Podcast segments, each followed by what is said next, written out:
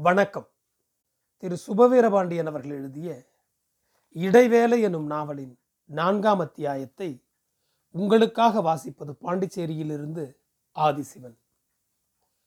அடப்பாவி இந்த எட்டு ரூபாய் நாற்பது காசுக்கு அவ்வளவு கூச்சல் போட்டான் அந்த என்று தோன்றியது சிவாவுக்கு. இப்போது அவன் மட்டும் கையில் கிடைத்தால் சிவா அவனை அடித்தே கொன்று விடுவான். நண்பர்களையும் அல்லவா பிரிந்து விட்டோம்? என்று சிவா வருத்தப்பட்டான். இப்போது என்ன செய்வதென்றும் மதன் வேலுவை மீண்டும் எப்படி கண்டுபிடிப்பதென்றும் சிந்திக்கத் தொடங்கினான்.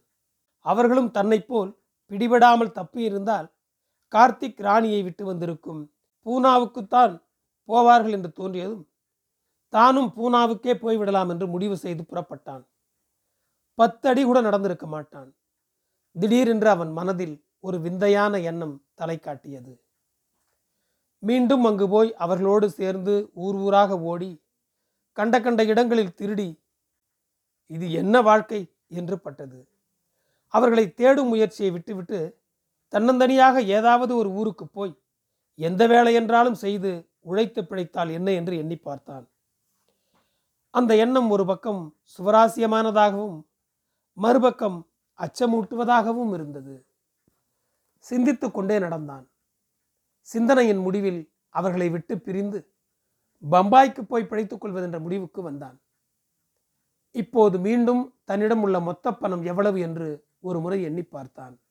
சில மணி நேரத்துக்கு முன் மூவரும் பணத்தை பிரித்து கொண்டிருந்த போது சிவாவின் கைக்கு வந்த பணம் நூறு ரூபாய்.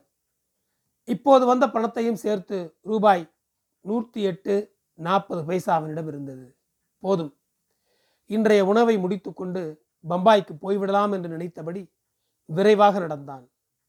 மறந்தும் மறுபடி தொடர்வண்டி நிலையம் இருக்கிற பக்கம் செல்லாமல் எதிர் திசையில் சென்றான். லோனாவாலா சிறிய ஊராக இருந்தது. பெயர் பலகைகளெல்லாம் மராத்தி மொழியிலேயே இருந்ததால் அவனுக்கு எதையும் அறிந்து கொள்ள முடியவில்லை. தனக்கு தெரிந்த அரைகுறை இந்தியில் பம்பாய் எவ்வளவு தூரம் என்பதையும் எப்படி செல்ல வேண்டும் என்பதையும் அங்குள்ளவர்களிடம் கேட்டறிந்தான். பக்கத்தில்தான் பேருந்து நிலையம் என்றதும் கர்ஜாத் என்னும் ஊருக்கு அடிக்கடி பேருந்து இருப்பதாகவும் அங்கிருந்து பம்பாய்க்கு மின்வண்டியில் போய்விடலாம் என்றும் அவர்கள் கூறினார்கள். முதலில் பசியாற வேண்டும் பிறகுதான் எல்லாம் என்று சிவா எண்ணினான். ஒரு சிறிய உணவு விடுதியில் போய் அமர்ந்தான். அந்த இடத்தை உணவு விடுதி என்பது ஒரு அடையாளத்துக்காக மட்டுமே அது ஒரு சின்ன கடை அவ்வளவுதான். பூரியும் சப்பாத்தியும் ஆளு சப்ஜியும் அவன் முன் கொண்டு வந்து வைக்கப்பட்டன. இடம் சின்னதாகவும் சுத்தம் குறைவானதாகவும் இருந்தாலும் உணவு மிகவும் சுவையாக இருந்தது. சுவையான விதவிதமான உணவுகள் எல்லாம் அவனுக்கு பழக்கமில்லை. விவரம் தெரியும் வயதுக்கு அவன் வருவதற்கு முன்பே அவன் அம்மா வீட்டை விட்டு போய்விட்டார் அக்கால் மூவரும் பள்ளிக்கூடத்துக்கு போய் வந்து கொண்டிருந்தனர். குருகுலத்தில்தான் கஞ்சியும் காய்ந்து போன ரொட்டியும் தின்று வளர்ந்தான். சின்ன வயதிலேயே சிறைக்கு வந்து விட்டான். அங்கு அச்சடித்த சோறும் அவுன்ஸ் குழம்பும் தான் அன்றாட உணவு. தளர்ந்த நெஞ்சில் சக்தியை கூட்டவும் தாயாயிருந்து சாதம் மூட்டவும் அவனுக்கு யாரும் இல்லை. தான் அனாதையாகிவிட்டோமோ என்று அவனுக்குள் ஓர் எண்ணம் எழுந்தது. பெரிய குடும்பத்திலே பிறந்து வளர்ந்தும் இப்படி எல்லோரையும் விட்டு இறுதியில் உடனிருந்த நண்பர்களையும் பிரிந்து தன்னந்தனியாக அலைய நேர்ந்ததை நினைத்தபோது அவன் கண்கள் கலங்கி ஒரு சுட்டு கண்ணீர் உணவு தட்டில் விழுந்தது. அதே நேரம் தனக்கு விடுதலை கிடைத்து விட்டதாக எண்ணி தான் ஏன் மகிழக்கூடாது என்றும் தனக்குத்தானே கேட்டுக்கொண்டான். கண்டிப்பான அப்பாவிடமிருந்து விடுதலை சிறையிலிருந்து விடுதலை தான் சிறைக்கு போக காரணமானவர்களிடமிருந்து விடுதலை. இப்படி எல்லாவற்றையும் விடுதலையாக எண்ணி பார்த்தான். அப்படி எண்ணி பார்க்கும்போது சில வருடங்களுக்கு முன் அவன் அப்பா அவனிடம் விடுதலை பத்திரமே எழுதி கையெழுத்து வாங்கிய நாள் அவனுக்கு நினைவுக்கு வந்தது. அது ஒரு கொடுமையான நாள். வழக்கம் போல் ஏதோ ஒரு திருட்டில் பிடிபட்டு அன்று காலை அப்பாவிடம் அடி வாங்கினான். குருகுலம் படிப்பை முடித்து வீட்டுக்கு வந்த நாள் முதலாகவே அப்பாவிடமும் சித்தியிடமும் அடி வாங்குவதுதான் வேலை. ஆனாலும் அன்றைக்கு கொஞ்சம் கூடுதலாகவே அடி விழுந்து விட்டது. அழுது கொண்டே இருந்த அவன் மதியத்துக்கு மேல் ஒரு முடிவோடு அப்பாவின் அலுவலகத்துக்கு போனான். எனக்கு ஏதாவது பணம் கொடுங்க. நான் வீட்டை விட்டு எங்கேயாவது போயிடுறேன் என்று அப்பாவிடம் நேரிடையாகவே கூறினான். அடி சேர்ப்பால என்ற வசவுடன் எழுந்து வந்து எல்லோர் முன்னிலையிலும் மீண்டும் அடி அடி என்று அடிக்கப் போகிறார் என்றுதான் நினைத்தான். ஆனால் அவன் சற்றும் எதிர்பார்க்காத விதத்தில் அவர் பதில் இருந்தது. நல்ல யோசனை. வீட்டையும் நம்ம குடும்பத்தையும் பிடிச்ச சனியை ஒழிஞ்சுதுன்னு நினச்சிக்கிறோம். உனக்கு முன்னாடியே நானும் அந்த முடிவுக்கு வந்துட்டேன். இந்தா இந்த பத்திரத்தில் ஒரு கையெழுத்து போட்டு போ. சிவா முன்னால் ஒரு பத்திரத்தை எடுத்து வைத்தார் அப்பா. அது என்னவென்று அவனுக்கு தெரியவில்லை. அது என்னவாக இருக்கும் என்று அவனால் யூகம் கூட செய்ய முடியவில்லை. புரியாமல் அதையே பார்த்து கொண்டு நின்றான். என்னடா? பார்த்துக்கிட்டே நிற்கிற பத்தாப்பு வரைக்கும் படிக்க வச்சதுக்கு எழுத்து கூட்டி கூடவா படிக்க தெரியல? பிறகு அவரே விளக்கினார். இனிமேல் அந்த குடும்பத்தினரோடு எந்த உறவும் இல்லை என்றும் குடும்ப சொத்தில் அவனுக்கு எந்த உரிமையும் இல்லை என்றும் அவன் ஒப்புக்கொள்வதாக அதில் எழுதியிருக்கிறதாம். அந்த விடுதலை பத்திரத்தை காலையிலே தான் அவர் எழுதி வாங்கி வந்தாராம். தினமும் அங்கே திருட்டு இங்கே திருட்டுன்னு குடும்ப மானமே உன்னால் போயிடுச்சு. உன்னால் நாங்கள் பட்டது போதும் புறப்படு என்று கூறிவிட்டு ரூபாய் நோட்டுகளை எடுத்து மேஜை மீது வைத்தார். இதில் மூவாயிரம் ரூபாய் இருக்கு எடுத்துக்க. இனி நம்ம குடும்ப சொத்தில் உனக்கு தம்படி காசு கூட கிடையாது என்றார். அவனுக்கு அழுகை பீறிட்டு வந்தது. அவ்வளவுதானா? இனி எனக்கும் இந்த குடும்பத்தில் உள்ள யாருக்கும் எந்த உறவும் இல்லையா? நான் என் அக்கால்களை கூட பார்க்கக்கூடாதா லட்சக்கணக்காக கொட்டி கிடக்கும் பணத்தில் வெறும் மூவாயிரம் மட்டும்தான் எனக்கா? என்னை பெற்ற தாய் இருந்திருந்தால் என்னை இப்படி அடித்து விரட்ட அனுமதித்திருப்பாளா? இப்படி பல எண்ணங்களால் தனக்குத்தானே அவன் வருத்தப்பட்டு கொண்டாலும் அப்பாவுக்கு முன்னே அழக்கூடாது என்ற ஒரு வீராப்பும் அவனுள் இருந்தது. அழுகையை கட்டுப்படுத்தி கொண்டான். பத்திரத்தை படித்து பார்க்காமலே அவர் காட்டிய இடங்களிலெல்லாம் கையெழுத்து போட்டுவிட்டு மேசையில் இருந்த பணத்தை எடுத்துக்கொண்டு விறுவிறுவென்று நடந்தான். நேராக வீட்டுக்கு வந்தவன் நடந்த எல்லாவற்றையும் அக்கால்களிடம் கூறினான். அப்போது சித்தி வெளியில் போயிருந்தாள். இப்போ நீ என்னடா செய்ய போற? தழுதழுத்த குரலில் பெரிய அக்கா கேட்டாள் போற எங்கேயோ போற இனி நான் வரமாட்டேன் என்று அவன் சொன்னதுதான் தாமதம். இதுவரை அவன் அடக்கி வைத்த கண்ணீர் வெள்ளம் அணை உடைந்து கிளம்பியது. ஓவென்று வாய்விட்டு அழுதான். அவன் அழத் தொடங்கியதும் அக்கா மூன்று பேரும் போகாதடதே போகாதடா என்று கூறி கதறி அழுதினர். அது ஒரு துக்க வீடு போல் ஆகிவிட்டது. ஆனாலும் அந்த கொடுமையான நாள்தான் இரத்த பாசம் என்றால் என்ன என்பதை அவன் அறிந்து கொண்ட நாளாகவும் இருந்தது. இறுதியில் வெளியேறிவிட்டான். இன்று வரை வீடு திரும்பவில்லை. இனிமேல் திரும்புவானா என்றும் தெரியவில்லை. இன்னொரு செட் பூரி வைக்கட்டுமா? என்ற குரல் அவனுடைய பழைய நினைவுகளை கலைத்தது. வேண்டாம் என்று கூறிவிட்டு எழுந்தான். பேருந்தை பிடித்து அவன் கர்ஜாத் வந்து சேரும்போது இரவு பதினோரு மணி ஆகிவிட்டது. அங்கிருந்து தொடர்வண்டி நிலையம் போனபோது மணி பதினொன்று நாற்பத்தஞ்சு இனிமேல் நாளை காலையில்தான் மின்வண்டி பம்பாய்க்கு புறப்படும் என்று கூறிவிட்டனர். அது செப்டம்பர் மாதம் ஆதலால் நேரம் ஆக ஆக குளிர் கூடி கொண்டிருந்தது. அவனிடம் போட்டுக்கொண்டிருந்த உடை தவிர மாற்று உடை கூட இல்லை. எல்லாவற்றையும் பூனாவில் விட்டுவிட்டு வந்து விட்டான். பூனாவில் காலனிகளை விற்றுவிட்ட பிறகு இப்போது காலுக்கு செருப்பும் இல்லை. குளிர் அவனை வாட்டி எடுத்தது. தொடர்வண்டி நிலையத்துக்கு வெளியில் இருந்த சிமெண்ட் பெஞ்சில் சுருண்டு படுத்தான். நீண்ட நேரமாகியும் தூக்கம் வரவில்லை. எழுந்து போய் அங்கிருந்த கடை ஒன்றில் சூடாக ஒரு தேநீர் குடித்தான். மறுபடியும் அந்த பெஞ்சில் வந்து படுத்துக்கொண்டான் அதிகாலை மூன்று மணிக்கெல்லாம் குளிர் மேலும் கூடிவிட்டது. அவனால் தாக்கு பிடிக்க முடியவில்லை. ஏதாவது கோணிப்பையோ கனமான அழுக்கடைந்த வீசி எறியப்பட்ட துணியோ கூட கிடைக்குமா என்று சுற்றி பார்த்தான். எதுவும் கிடைக்கவில்லை. கொஞ்சம் தள்ளி இருட்டில் ஒரு ஆள் பெரிய போர்வையை போத்தி கொண்டு படுத்திருப்பதை பார்த்தான். அவன் நேராக அந்த ஆளின் அருகில் போய் பார்த்தான். முகம் சரியாக தெரியவில்லை. சரி அவனும் நம்மை போல் ஒரு பயணியாகத்தான் இருப்பான் என்ற முடிவோடு அவன் அருகில் படுத்து கொண்டான். மெல்ல மெல்ல அந்த போர்வையின் ஒரு பகுதியை இழுத்து தன் உடம்பின் மீது போர்த்தி கொண்டான். சிறிது நேரத்தில் அந்த ஆளுக்கு விழிப்பு வர அவன் போர்வையை தன் பக்கம் இழுத்தான். அவன் தூங்கியதும் சிவா மீண்டும் போர்வையை தன் பக்கம் இழுத்தான். இந்த இடுபறி காலை வரை தொடர்ந்தது. அதிகாலையில் சிவா கொஞ்சம் உறங்கினான். பொழுது விடிந்ததும் கண் விழித்த சிவா பக்கத்தில் படுத்திருந்த அந்த ஆளை வெளிச்சத்தில் பார்த்ததும் திடுக்கிட்டான். உடல் முழுவதும் தொழுநோயால் பாதிக்கப்பட்ட ஒரு பிச்சைக்காரனோடு தான் அந்த இரவையும் போர்வையையும் பங்கிட்டு கொண்டிருக்கிறோம் என்பதை அறிந்தபோது சிவாவுக்கு குமட்டி கொண்டு வந்தது. அதே நேரம் அவனிடம் கூட போர்த்தி கொள்ள ஒரு போர்வை இருக்கிறது தன்னிடம் அதுவும் இல்லையே என்ற ஏக்கமும் ஏற்பட்டது. Victoria Terminus. சுருக்கமாக வீட்டி.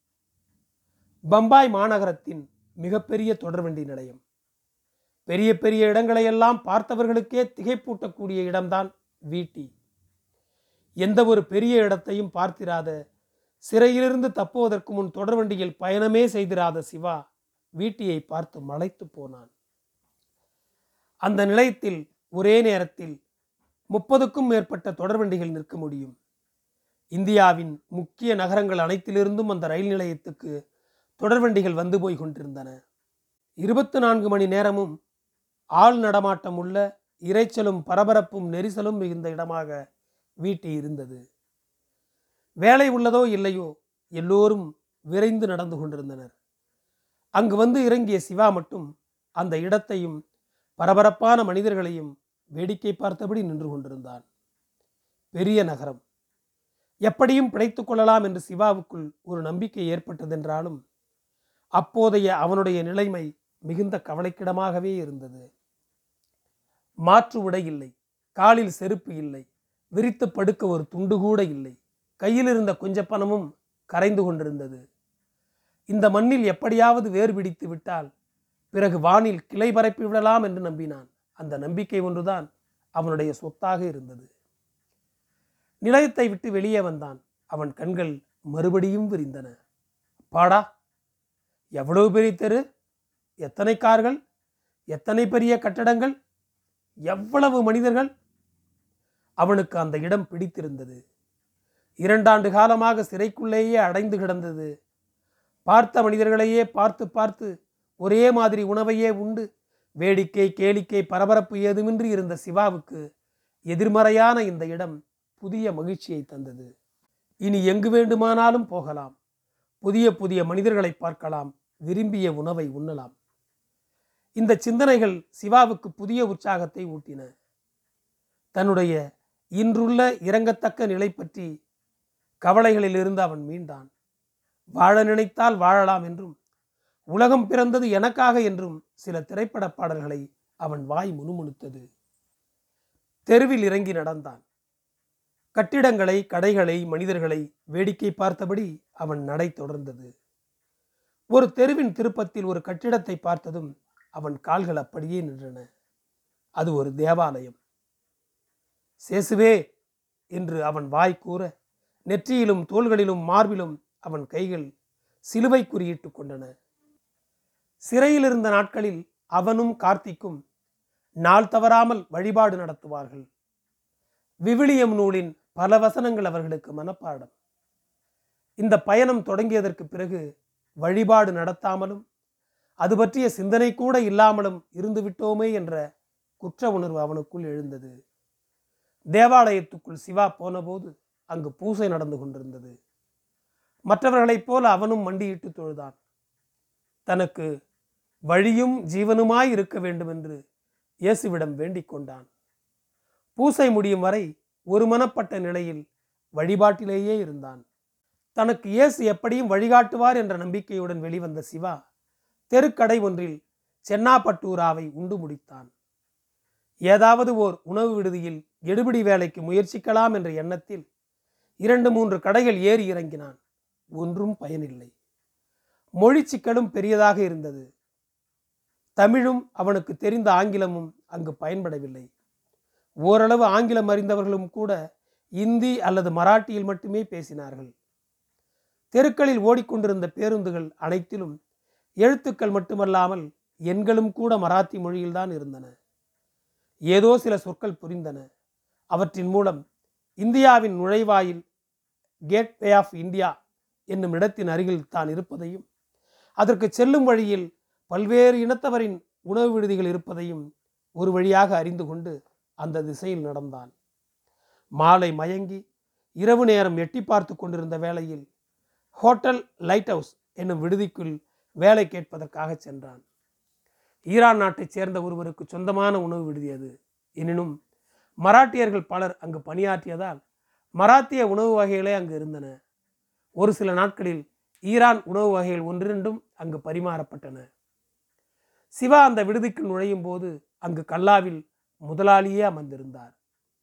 யாரோ சிலருடன் சரளமாக இந்தியில் உரையாடி கொண்டிருந்த அவர் முன் சிவா போய் நின்றான். அவர் இவன் பக்கம் திரும்பியதும் பவ்யமாக ஒரு வணக்கம் வைத்தான். கைகள் இரண்டையும் குவித்து நெஞ்சின் முன் வைத்துக்கொண்டு தலையை தாழ்த்தி அவன் சொல்லும் வணக்கம் தனிவிதமானது. முதலாளிக்கு அந்த வணக்கம் பிடித்து போய்விட்டதோ என்னவோ சிரித்தபடியே என்ன வேண்டும்? எங்கிருந்து வருகிறாய் என்று இந்தியில் கேட்டார். அவர் என்ன கேட்டிருப்பார் என்பதை ஊகம் செய்து புரிந்து கொண்ட சிவா ஐயா எனக்கு ஏதாவது ஒரு வேலை கொடுங்கய்யா என்று தமிழில் கேட்டான்.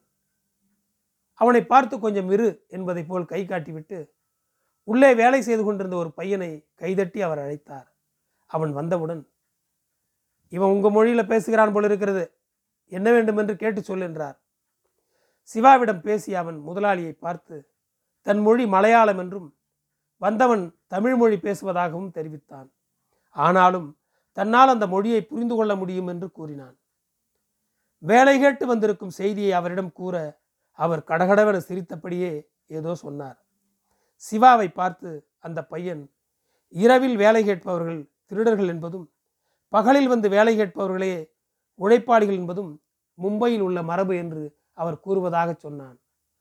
தொடர்ந்து மறுநாள் காலை அவருடைய மகன் இருப்பார் என்றும் அவரை வந்து பார்க்கும்படியும் மேசைகளை சுத்தம் செய்யும் வேலையில் சேர்த்து கொள்வதாகவும் முதலாளி சொன்னதாக அவர் பேச்சை அவன் மொழிபெயர்த்து சொன்னான். சிவாவுக்கு ஏதோ மாவட்ட ஆட்சியர் வேலையே கிடைத்து விட்டதைப் போல் ஒரு மகிழ்ச்சி.